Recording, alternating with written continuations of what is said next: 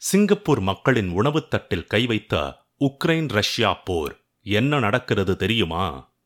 தொன்னூறுகள் மற்றும் இரண்டாயிரம் தலைமுறையினரின் காலத்தில் அறிமுகமானதுதான் சிக்கன் ரைஸ் அதற்கு முன்பு வரை சீன உணவு வகைகள் தமிழகத்தில் பெரிய அளவுக்கு அறிமுகமானதில்லை. இன்று மதியம் பிரியாணி விற்கும் சிறு கடைகள் கூட மாலை நேரத்தில் சூடு பறக்க சிக்கன் ரைஸ் உணவை நள்ளிரவு வரை விற்கின்றன. பொரித்த கோழித் துண்டுகளோடு ஒரு முட்டையை பொரித்து முக்கால் பங்கு வேக வைத்த பாஸ்மதி அரிசியோடு பல வகை மசாலாக்களையும் காய்கறிகளையும் இணைத்து மாஸ்டர் சமைப்பார். அவரது கை சிக்கன் ரைஸ் வருபடும் சட்டியோடு நடனமாடும். தவாவில் உள்ள சிக்கன் ரைஸை அவர் இரண்டடி உயரத்திற்கு தூக்கி போடுவதை பார்க்க கண்கோடி வேண்டும். எக் ரைஸ் பீஃப் ரைஸ் காய்கறி ரைஸ் நூடுல்ஸ் என பல வகையான துரித உணவுகள் இருந்தாலும் சிக்கன் ரைஸ் தான் தமிழக இளைஞர்களிடம் பிரபலம். பிரியாணியைப் போல அல்லாது இந்த உணவு உடனுக்குடன் தயாரித்து வழங்கப்படுவதால் இளைஞர்கள் மத்தியில் இந்த உணவு இன்னும் பிரபலமாக இருக்கிறது. விரைவில் பிரியாணியின் இடத்தை சிக்கன் ரைஸ் முந்துவதற்கும் வாய்ப்புகள் உள்ளது. தமிழகத்தின் நிலை இதுவென்றால் சிங்கப்பூரின் கதை வேறு. அங்கே சிக்கன் ரைஸ் தான் தேசிய உணவு.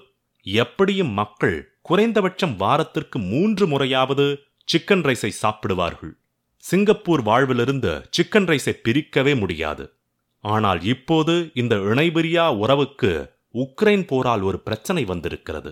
ஏழுநூற்று முப்பத்தி மூன்று சதுர கிலோமீட்டர் பரப்பளவு கொண்ட தீவு நகரமான சிங்கப்பூரின் மக்கள் தொகை சுமார் ஐம்பத்தி ஐந்து லட்சம் ஆகும் உலகில் அதிக தனிநபர் வருமானம் இருக்கும் நாடுகளில் சிங்கப்பூரும் ஒன்று. ஒரு சதுர கிலோமீட்டருக்கு ஏழாயிரத்து எட்நூறு பேர்கள் வாழும் அளவுக்கு சிங்கப்பூர் மக்கள் தொகை நெருக்கம் அதிகம் உள்ள நாடாகும்.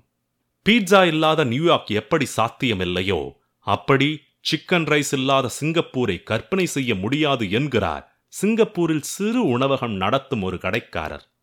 அப்பேர்பட்ட சிக்கன் ரைஸுக்குத்தான் இப்போது ஒரு சோதனை உக்ரைன் போரால் வந்திருக்கிறது. சிக்கன் ரைஸின் முக்கியமான அங்கம் கோழிக்கறி.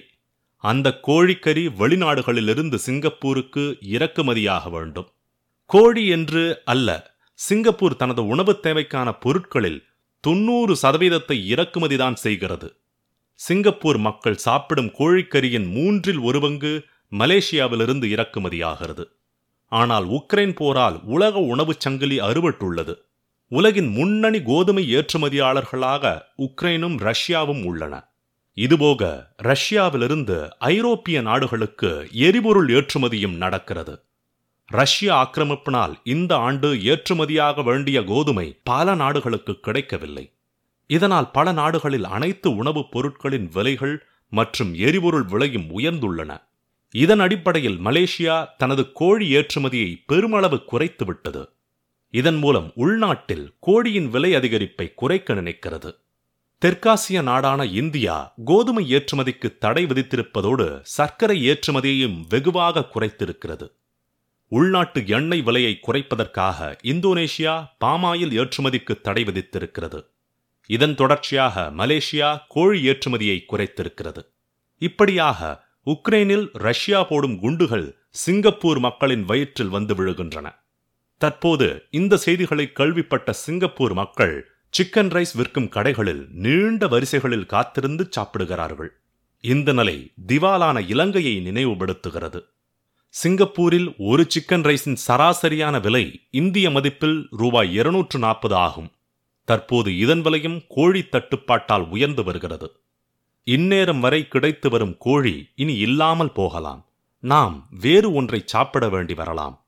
அதற்காக நாம் தயாராக வேண்டும் என்று என்று சிங்கப்பூர் பிரதமர் லீ சியான் லூங் அவர்களை அறிவித்து விட்டார். மலேசியாவிலிருந்து உயிருள்ள கோழிகள் சிங்கப்பூருக்கு ஏற்றுமதியாகி அங்கே வெட்டப்பட்டு சமைக்கப்படுகின்றன. தற்போது மலேசியாவோ கோழி ஏற்றுமதிக்கு தடை விதித்திருப்பதால் சிங்கப்பூர் தவிக்கிறது. உள்நாட்டில் கோழி உற்பத்தி சீராகி விலை கட்டுக்குள் வரும் வரை கோழி ஏற்றுமதிக்கான தடை தொடருமென மலேசிய அரசு கராராக அறிவித்துவிட்டது உக்ரைன் போரினால் உலக நாடுகளின் எரிபொருள் விலை உயர்ந்து கோழி உணவான சோளத்தின் விலையும் உயர்ந்துள்ளன.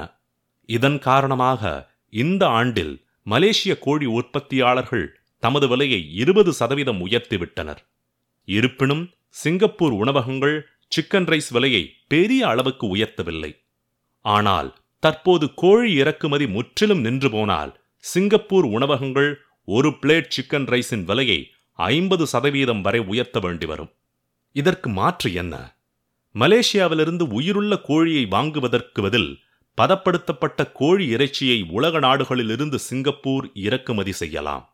ஆனால் உயிருள்ள கோழி வெட்டி சமைக்கப்படும்போது உள்ள சுவையும் மணமும் உறைந்து போன பதப்படுத்தப்பட்ட கோழி துண்டுகளுக்கு இருக்காது. தமிழகத்தில் கூட நாம் கோழி கடைகளில் உயிருள்ள கோழிகள் வெட்டி சுத்தம் செய்வதை பார்த்தவாறுதான் வாங்குகிறோம்.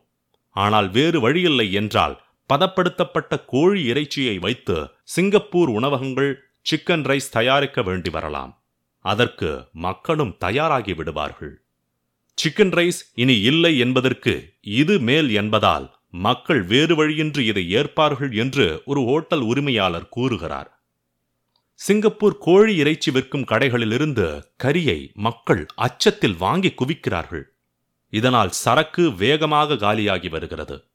பல கோழி இறைச்சி கடைகள் தமது விற்பனையை நிறுத்தி வைத்துள்ளன. மலேசியாவிலிருந்து கோழிகள் வரும் வரை கடைகளை திறக்க இயலாது என அதன் உரிமையாளர்கள் கூறுகின்றனர்.